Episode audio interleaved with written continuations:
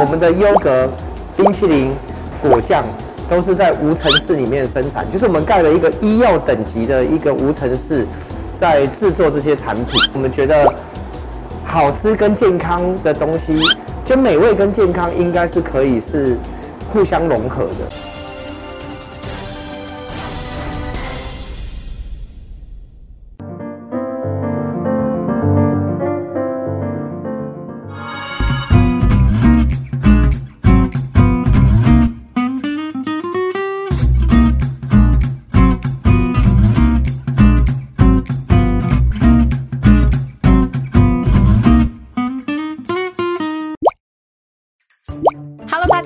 欢迎收看《好房话题现场》，我是肖以芬。今天我们要带您一起走入台北市的信义区世贸一零一商圈哦。大家对信义区的印象就是大楼林立，很热闹。不过其实啊，在另外一边却有着浓浓古早传统味的眷村社区啦。有哪些特色和指标物件？邻里的社区营造和规划又有哪些成果呢？快跟着我，还有特派员的脚步，一起进入今天的节目吧！Go！说到时尚潮流新生活，那么现代人最在意的一定就是健康和饮食的议题了。有鉴于多年前食安问题的影响，雪纺 Yogurt 的老板下定决心，要做出一个能够让人安心的品牌。他从医疗级的无尘室制造出高品质的益生菌 yogurt，还开发出不含鲜奶成分、果酱、冰淇淋等等多种的产品。现在更把店面开进了北中南全省的百货公司，希望让更多人品尝到好东西。我们雪纺的成立，我们大概已经十二十三年了。那如果您有印象的话，其实过去十年正好就是台湾那个食安问题。很严重的，在过去十年，所以我们在成立一初，其实我们就是目标就很明确，我们是要做让人家安心的一个品牌，所以我们确实也做到。过去我们十二年来，我们从来没有发生过任何的食安的问题。那我们怎么做呢？就是我们在自己的制作上面非常的呃讲究，非常的用心。比方说，像我们其中一个。很具体的做法就是，我们的优格、冰淇淋、果酱都是在无尘室里面生产，就是我们盖了一个医药等级的一个无尘室，在制作这些产品。那为什么要用这样子的东西、这样子的等级来做这个？因为大家知道益生菌其实是一个优格，它是菌的发酵，所以我们认为，如果你在越干净的环境下所制作出来的优格，一定会品质更好。那事实上，我们用的无尘室以后，确实在它的口感上、它的风味上都是比较好。甚至我们觉得，其实优格本来可以不用那么酸。像我们在使用无尘室之后，我们可以让我们的优格是维持一个比较漂亮的一个镜面的状态，而且它的风味还比较不酸。那我们去测它的益生菌菌数，也还是就是非常高的一个标准。我们每一 CC 都有五亿到十亿的等级。所以，我们就是，那我们另外一个很大的重点是我们觉得，好吃跟健康的东西，就美味跟健康应该是可以是互相融合的。因为事实上，我们过去会觉得说很多，会觉得说哦，这个东西很健康就会不好吃，好吃就必须要不健康。那我们公司是希望可以又好吃又健康，如何去兼顾这个，就是对我们对我们来讲很重要。而其中一个秘诀就是要用很好的食材。像我们会选用一些非常高级的水果，非常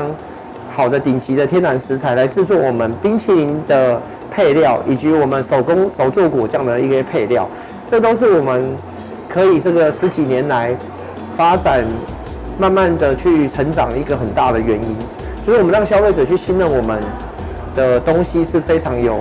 一定的品质。我们在菌种的开发的使用上面，我们。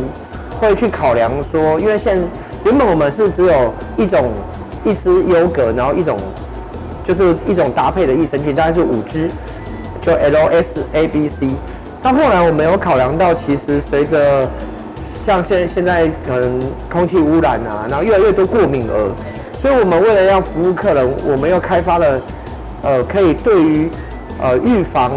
或是说改善过敏体质有帮助的。这方面的益生菌，所以我们要多了一个不同的益生菌，所以我们现在就是有五号跟六号的两种益生菌，一两种优格可以让客人选购。那后来又考虑到有部分客人他可能比较喜欢比较浓郁的口感，所以我们又开发了希腊优格。那希腊优格现在也是我们蛮畅销的其中一支优格。它希腊优格最主要是它是它是比较浓郁，它等于是说它被高压浓缩过之后的一个优格。那我们有部分的客人会比较喜欢这种比较浓的优格，我们也有提供。那我们希望我们让客人最终可以在想到优格的时候就可以想到我们的学法。那我们就是满足客各式各样的在优格上面的需求，但是，所以我们后来也有这个优格的冰淇淋，就是我们的冰淇淋是完全没有鲜奶油，它就是用优格去做，就是这一就是这一个思维下面去发展出来的产品这样。优格是用鲜奶下去做的，所以优格冰淇淋、优格都会有鲜奶，但是我们为了要让更多人可以去接受优格冰。呃，尤其是冰淇淋部分，因为我们知道大部分的冰淇淋都是它会加鲜奶油或是鲜奶，那所以我们其实这一次也特别去开发了没有使用牛奶的冰淇淋，我们是使用这个豆奶冰淇淋。像我们现在店内有这个呃黑芝麻豆浆的冰淇淋，那还有这个杏仁的豆浆的冰淇淋，那其实也都是蛮蛮受欢迎的。那因为就我们知道，尤其是如果有些全素的朋友，他是想吃冰淇淋，但是他都没有可以吃的冰淇淋，所以我们就是特别就是开发了这种豆浆系列的冰淇淋。那另外优格冰淇淋那边，另外就是还有很多的家长，其实他不是不能，他不太敢让他孩子吃冰淇淋，因为外面的冰淇淋通常添加物太多，就是香料、色素的调味太多。那其实我们公司在这一点也可以去帮他们满足这方面的问题，因为我们的不论我们其实我们的无论优格果酱冰淇淋，我们是完全不添加色素、香料跟防腐剂，所以我们也是让，其实我们自己也有亲自遇过一个客人，他特地来找我们买冰淇淋，就是他希望他孩子，他不敢让他孩子吃外面的冰淇淋，但他这就其实知道我们的使用食材的这个用心，所以他特地来找我们，就是买我们的冰淇淋给他的孩子吃。对，那像我们自己也其实现在也是两个小孩子的爸爸，所以其实我们蛮可以了解这种呃心情的，就是呃让小朋友吃他想吃的，可是又害怕他吃的不健康，所以我们其实也是一个以一个家长的心态在制作这一方面的这个，不管是优格或者冰淇淋或是果酱这样子的产品，这样子，就我们一定是自己敢让自己的小孩吃。这样产品才能拿出来给客人。目前我们雪芳大部分的呃两种形态，我们在百货公司设有专柜。其实我们在全台湾的主要百货公司，其实大部分都有进驻。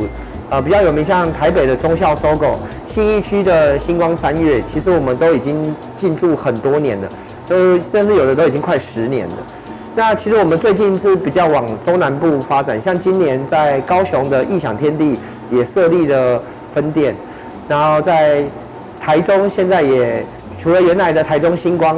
现在也在跟这个也进驻了医疗体系。我们在那个台中龙总跟在台中龙总也有设这个开的美食街也有跟他们合作。那所以我们就是在优格部分，我们是。呃，我们也有开一些门市，那我们的目标就是让客人是容易取得，哦，就是让他方便取得。所以在这个思维的指导下，其实我们也有从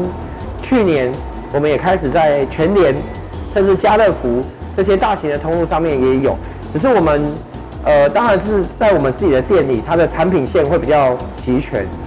那我们在这些通路上面，可能就上一些我们相相对是热销的。但是如果在我们店里是选择会比较多，好，差别可能是这样子。但是其实我们为了让客人容易取得我们的产品，让服务更多的客人，所以像刚才讲的这些通路上，其实现在也可以购买到我们的商品。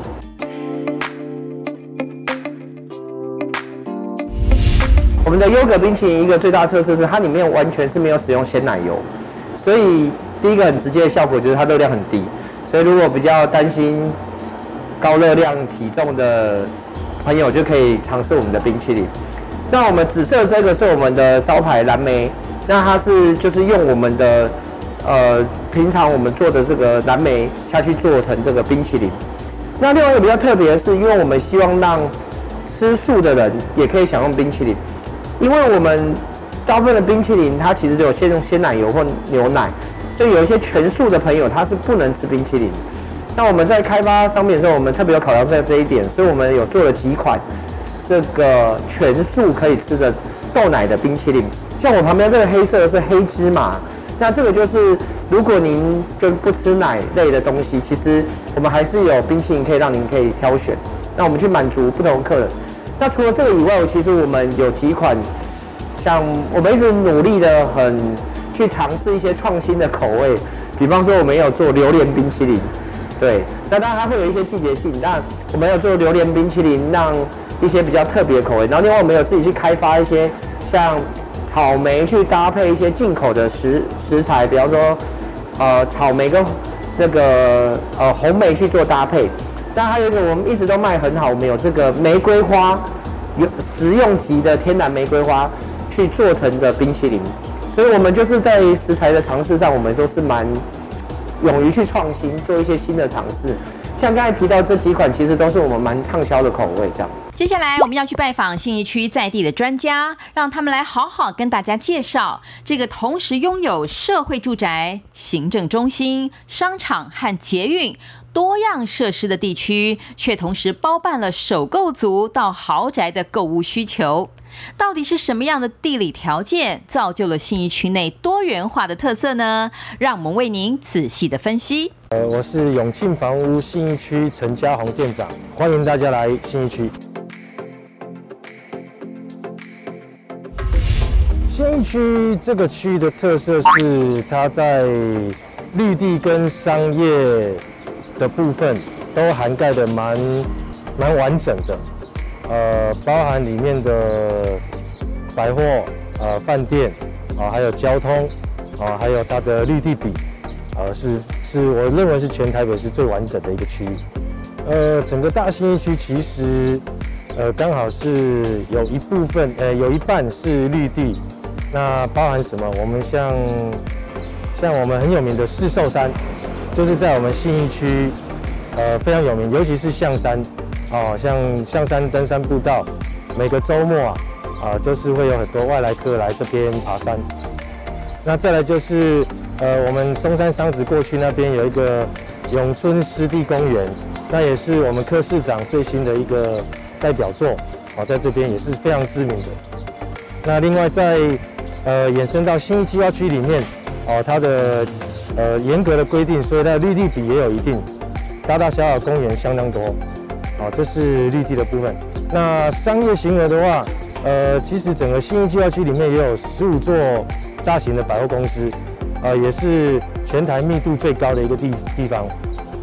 那另外，新义区还有两条很重要的捷运线，啊，一条是红线，哦，终点站目前是象山站，那另外一条是我们的板南线，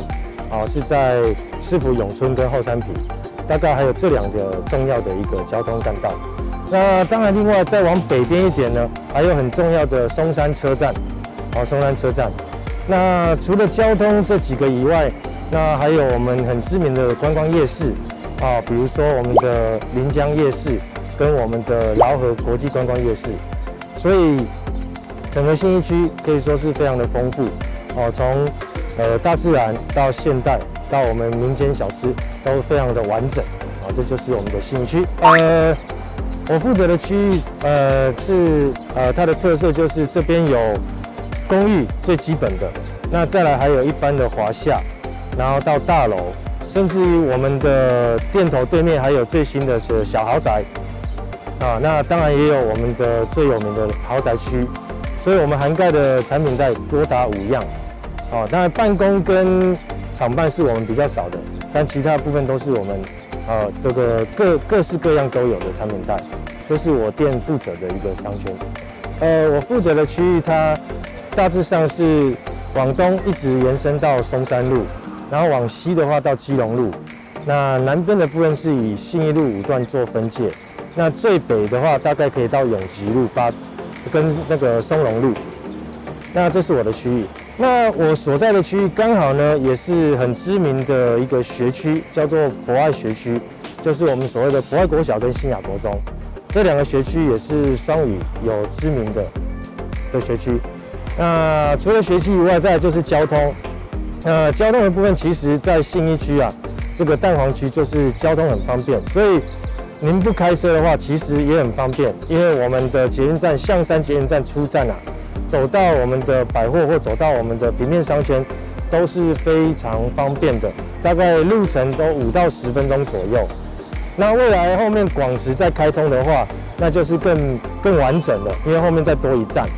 好，那北边呢，呃，我们的板南沿线也是有市府、市府捷运、永春捷运跟后山埤捷运这三站，出站大概也是在五分钟到十分钟都可以涵盖到我的商圈内。那除了捷运以外，如果一般开车的话，呃，走要走一高或二高的时候，呃，其实以我们店头旁边的那个象山呃快速道路衔接二高都是非常的方便。那另外要到一高的话，其实往那个旧中的那边内湖内湖旧中那边其实也很近，大概路程也是在十分钟内左右。啊，这是开车的部分。呃，如果要这个自产在信义区我的商圈内的话，呃，跟大家推荐的就是说，如果您是首购族，预算可能在一千五百万以下，甚至更低的部分，那其实我们店头对面的信义香榭、新川普跟时代广场这三栋是小豪宅，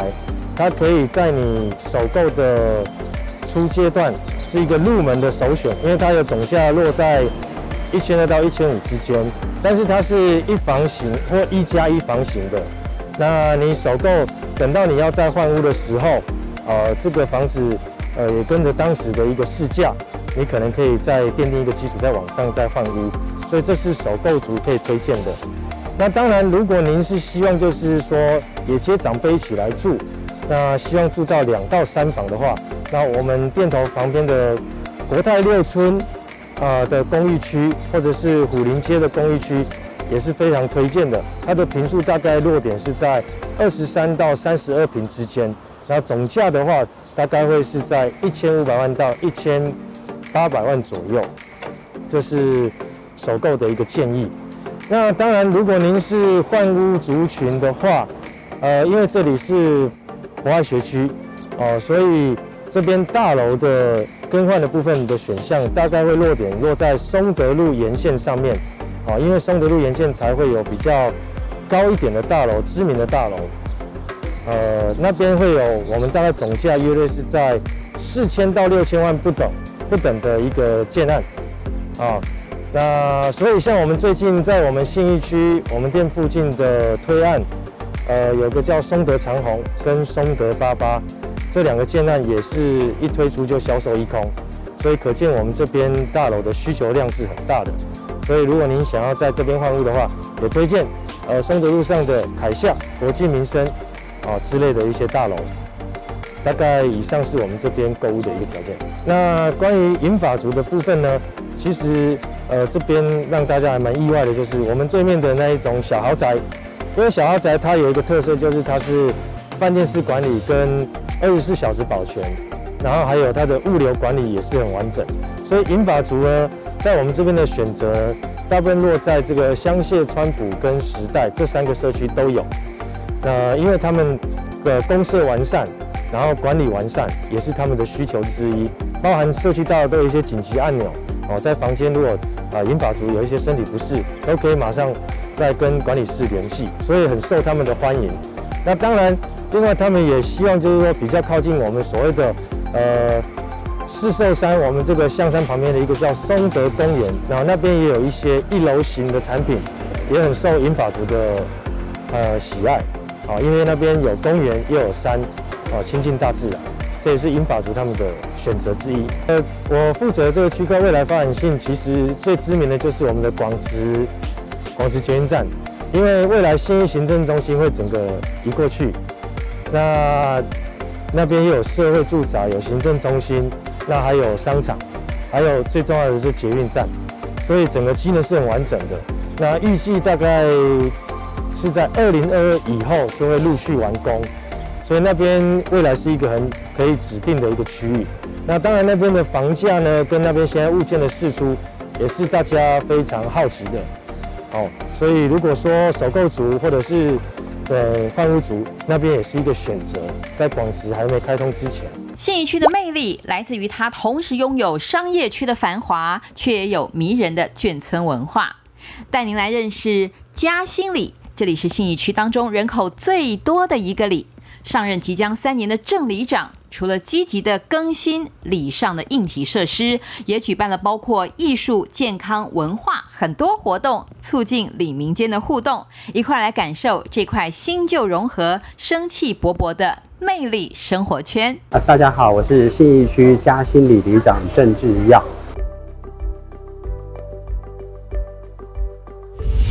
好，那我自己本身呢是在呃立法院有服务过，担任过国会助理，那也在嘉义县政府新闻行销处呃做过机要秘书。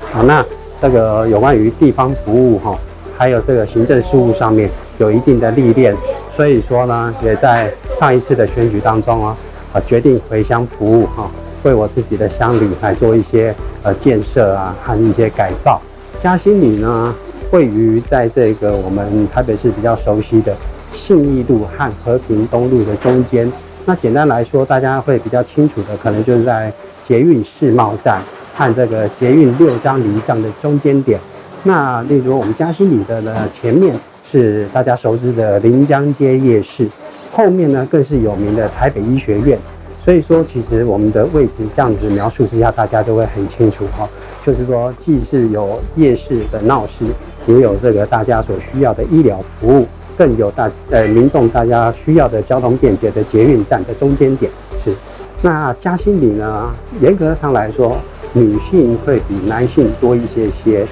那如果说要我们现在来讲的话，这个所谓的老年化的社会哈。所以说，普遍如果说六十五岁以上的长者呢，占了不少的成分，然后，所以说这个也是我们国家以及现在这全世界所面临的一个第一个就是老年化的问题。那再加上我们这边的房子呢，有大概三三十年、四十年以上的房子也占了大部分，啊，所以未来也都是急于政府这个作为都更和我们自己都更的这样的一个方向。嗯，我们嘉兴里的班队非常多哈。那今天大家可以看到的就是我们嘉新里好声音歌唱班。那好声音歌唱班呢，由我们这个林新平老师哦，他来做作为一个指导。那新平老师他本身是专专业性在台北这个呃艺术大学的音乐研究所的硕士哦，所以说他来这边都是呃会教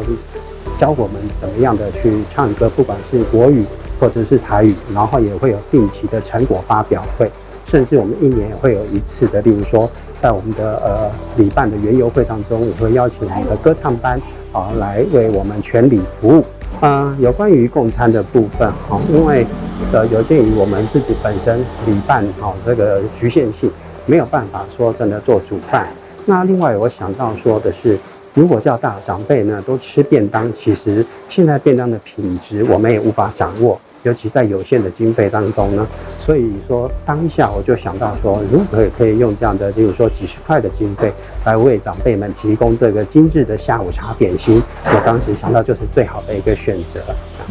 啊，嘉兴里的班队和活动相当多哈，例如说我们现在呢有礼拜一、礼拜二晚上有瑜伽班，礼拜三、礼拜五有气功班，然后呢在星期二、星期六。还有和我们附近的元力复健科诊所有开设这个皮拉提斯禅柔哦，肌力平衡。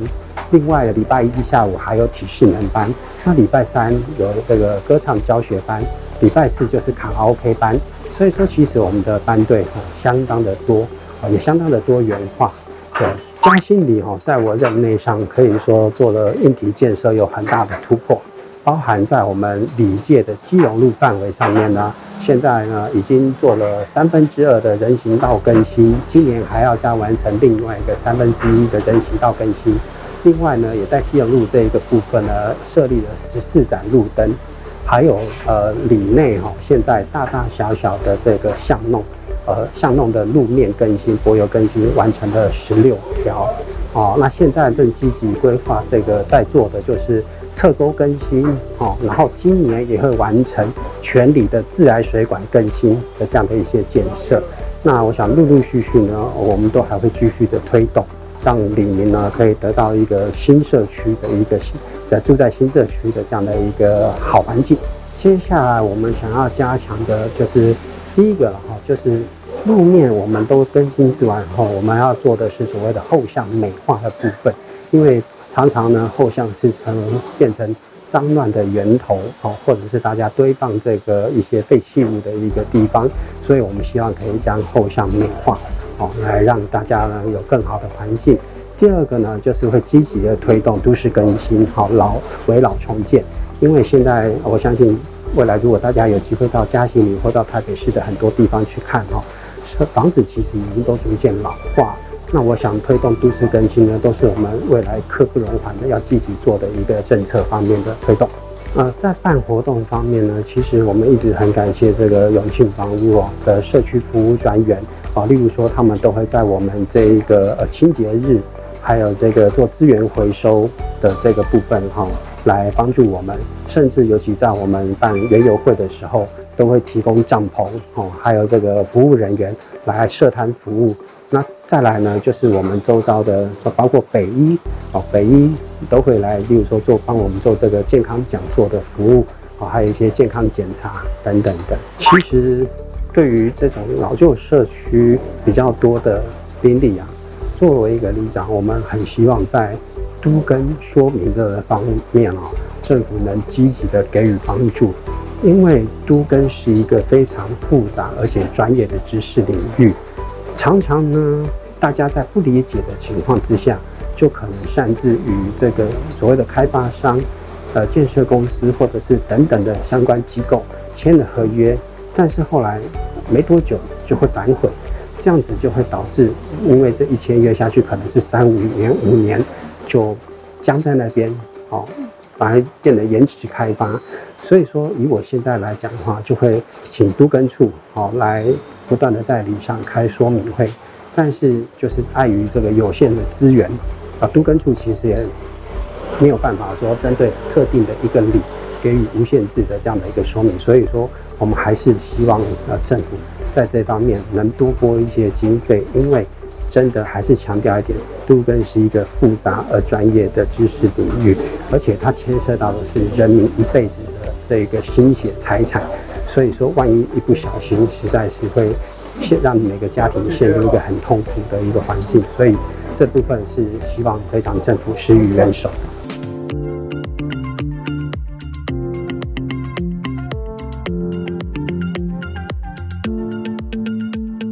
今年这个活动哦，基本上我们可以说，从我上任到现在，我们每年都会安排这个所谓的母亲节的园游会的活动。那今年就我到现在来讲，应该算是第六、第七年了，第七年了这个活动。嗯因为我们原本安排这个母亲节活动呢，我们是安排在旁边附近的公园。那每次就刚开始的前几年，我们就发现到说，哎，其实学校在这个时间也一样有在办这个母亲节活动。那往往因为学校的家长啊，还有学生啊，也有很多是我们自己的里民。那我们在公园办活动，变得他们有的要跑团，要赶团，变得很麻烦。有的来参加我礼上的活动的，那学校的活动他们就会比较忽略掉。那有的参加学校活动的，那我们礼上活动他就没有办法来一起参加共襄盛举。所以说，我们就后来我就决定说，就是把我们的母亲节活动全部直接搬到校门外。这边来跟学校一起共襄盛举，大家人流等于是两边的人通通汇聚在一起。原本不知道学校有办母亲节活动的，也变成他们也都知道了。那原本可能其他的家长不知道我们里上有在办活动的，他们也知道了。有的时候不只是我们这个里，有的时候隔壁里、广居里、国业里、松油里，大家也都会一起来参加这个活动。只要是博爱国小的学生或家长，他们园游会可能结束了，或者是出来外面走走看看的时候，都会看到我们这边很丰富、很诶多元的一些摊位活动这样子哦。当然就是说，因为我们的摊位啊数量也是有限的，那我们都会邀请到我们一些礼上的一些比较常在互动的企业或者是一些幼教机构，然后大家一起来共襄盛举，来举办这样的一个活动。因为说实在的，云游会就是摊位要多、丰富、多元，大家来参加才会觉得更有趣、更欢乐。我们人口数大约是一万一千人。哦，那我们里上呢，没有任何的宫庙，我们有五个公园，两间学校，目前来讲的话是两间教会在我们的里内。哦，所以说我们这边算是属于文教气息还蛮多、蛮重的一个地方。光幼儿园，我们里内就有五间还六间幼儿园在我们里内，对，非常非常的多啊。学校是有两间哦，哦，我们学校总共有国小的部分就有两间，国中一间，所以这边真的是文教相当的密集的一个地方啊。还有补习班、安亲班，这个就非常非常的多，非常哎，非常大家多比较重视小孩教教育这方面。我们重点来讲，我们有增加了许多的体健设施。那针甚至针对我们的比较大型的公园来讲，我们有两个大公园，我们有进行一个比较大规模的改造。一个是我们的松德公园，另外一个就是我们的忠泉公园。那我们的忠泉公园呢，上上面常常 就是以前的建设方式会有一些的诶遮蔽物，就是有墙面啊，或者是一些的诶。诶，石砖啊，这种东西的。那在我任内来讲，我们就向公园处争取，希望可以把这些的会遮蔽视野的这种物品给拆除、给移掉，然后改成用草皮来去取代。那相对来讲，有一些比较难以管理维护的灌木丛。我们也把它去除掉了，那就是避免有一些垃圾啊、藏污纳垢啊，甚至里面有的时候会躲很多的老鼠在里面，所以说我们就把这些给去掉，变成是以草皮的方式来做管理、来做维护。那大家所给我们的回馈跟反应就是说，哎，公园好像怎么，哎，这些东西拆掉之后，公园变大了，因为视野变开阔了，所以大家在公园里面的活动跟休憩来讲，就相对的变得比较舒适许多。那就松德公园来讲的话呢，我们是把它从以前的罐头式的游乐游具游具设施，把它全面的更新成共融式游具，就变成是以木桩啊，还有一些绳索啊、哦攀绳啊这方面的器材来做取代。哦，那我们希望未来我们的公园都可以把旧有的一些诶塑胶类的罐头设施把它给取代掉，通通变成了共融式的游戏区。当然，因为我们信义区啊，说实在的，虽然大家都说信义区是很富裕的区域，但是说实在的，信义区的里办公室啊，相对来讲跟其他区域比较起来，是相对来讲比较经济拮据的地方。因为我们没有任何的险恶设施，所以我们就没有其他所谓的回馈金的部分。那我们这边只有固定的经费可以运用，大概每年落在六十万左右的一个经费。那就其他的里来讲，如果都有有回馈金。诶，比较离谱一点的，有的回馈金可能高达上千万、上百万的都有啊。那我们里诶所有的经费加起来，也就只有差不多六十左右的一个经费这样子。那所以说，在我们经费比较拮据的情况之下，我们就非常的需要所谓的像我们永庆房屋啊，他们就会提供赞助我们所谓的帐篷这个部分，让我们里办来安排这些为民服务的活动的时候，可以诶少一些经费，那他们也可以多做一些所谓的社会公益，所谓的企业形象。那我们都很感谢这些的赞助单位给我们的一个大力的协助。其实哦，我们里啊，以以我们一个里长来讲啊，我们觉得说，其实像我们这个区域，哎，没有事情就是好事情啊。那当然还有一些的，就是所谓的四五层楼老旧公寓的部分，大家上下楼会比较辛苦，年纪大了，大家上下楼比较辛苦。当然希望政府可以加速一些的都市更新的推动，还有都市奖励的部分，可以给民众比较多一些可以诶换新屋、换新房的一个机会，让我们的社区环境呢都可以越来越好，越来越舒适。哦，我们首先非常感谢安康里哈办这个活动，非常的有意义。呃，共同来庆祝母亲节啊！这正正好是学校有园游会，所以说这边是人山人海。也感谢安康里提供的有吃有喝有拿啊啊！谢谢谢谢安康里所提供的一切活动跟食物，谢谢。母亲节快乐！大家好，我是永庆房屋信义区陈家宏店长，就是安康里他这边有办了一个母亲节感恩活动。那我们在这个博爱国小前面提供了二十顶帐篷，然后呃也提供了，我们也参与摆摊，那跟李明一起同乐，留下一个美好的回忆。那当然，他们刚好他们安康里也有提供了一个幸福李明资源回收的一个活动，那希望李明这边把家里的回收物哦拿到现场来兑换。那可以兑换我们像环保的洗碗巾，还有万用垃圾袋等等，那也一起替这个我们地球尽一份心力。呃，社区好邻居一直是我们永庆人的共同目标及服务理念。那所以参与社区这样的一个活动，是我们常常做的。呃，社区好邻居一直是我们永庆人的共同目标跟服务理念。那在这一次的活动里面，我们也是用相同的精神。那其实安康里一直以来是一个很有活力的一个里民。那不管是我们这个里长安排义经课啦，或者是共餐活动，都带动起整个里民的一个活力。那像这一次他们安康里在这个母亲节活动里面，也有办理了一个资源回收。呃，兑换的活动，那里民参加的也很踊跃。那所以，呃，我们一听到这样的一个活动啊，我们永庆人本来就是很关心这种环保问题，所以呢，我们就义不容辞，一起来共襄盛举，参与协力。呃，我们永庆房屋除了在买卖，呃，买卖交易上诚实且提供良好的服务以外，那我们就像今天也参与了现场的这个邻里的活动，非常的热心。那提供。呃，李明所需要的，比如说帐篷啊，或者是一些防疫的一些消毒用品，那竭尽所能能做到的，我们都尽量服务。那其实信义区的安康里呢，这边的活动真的也很多，从年初的元宵节活动，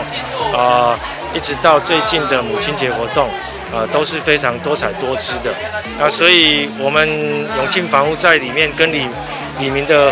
搭配。也希望能让新义区的美好传递出去，啊，让更多人呢入住呢新义区。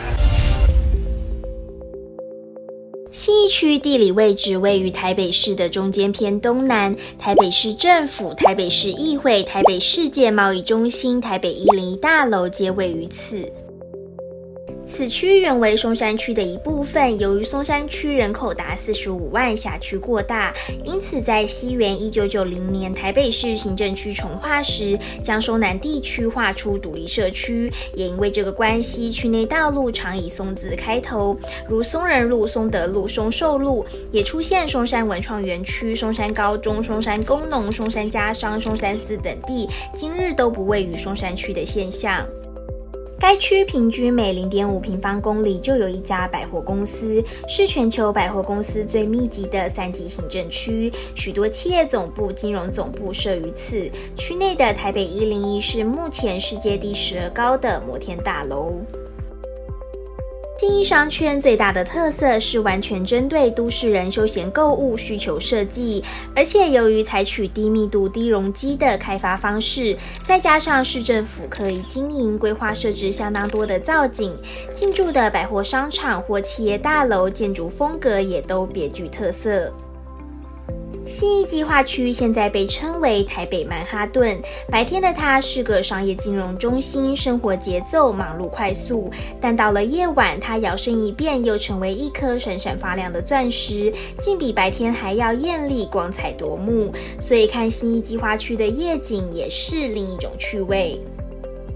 周末假日的新义计划区又摇身一变，成为一个超大型的舞台。市府广场、星光三月、东侧广场等，经常举办各种假日活动或园游会。而威秀影城中庭也常有歌手新片发表、演唱活动。而电影造势活动，威秀影城中庭也常是第一选择的场地。今天我们为您介绍了信义区世贸一零一商圈的优质店家和特色邻里，还有在地专家的最前线观察。希望透过节目，让您更加了解我们所居住的这片土地有哪些特色。如果您喜欢这一集的节目，不要忘记按赞、订阅，并且大力分享给亲朋好友哦。我是萧一芬，别忘了每周一晚间九点半，我们好房话题现场见。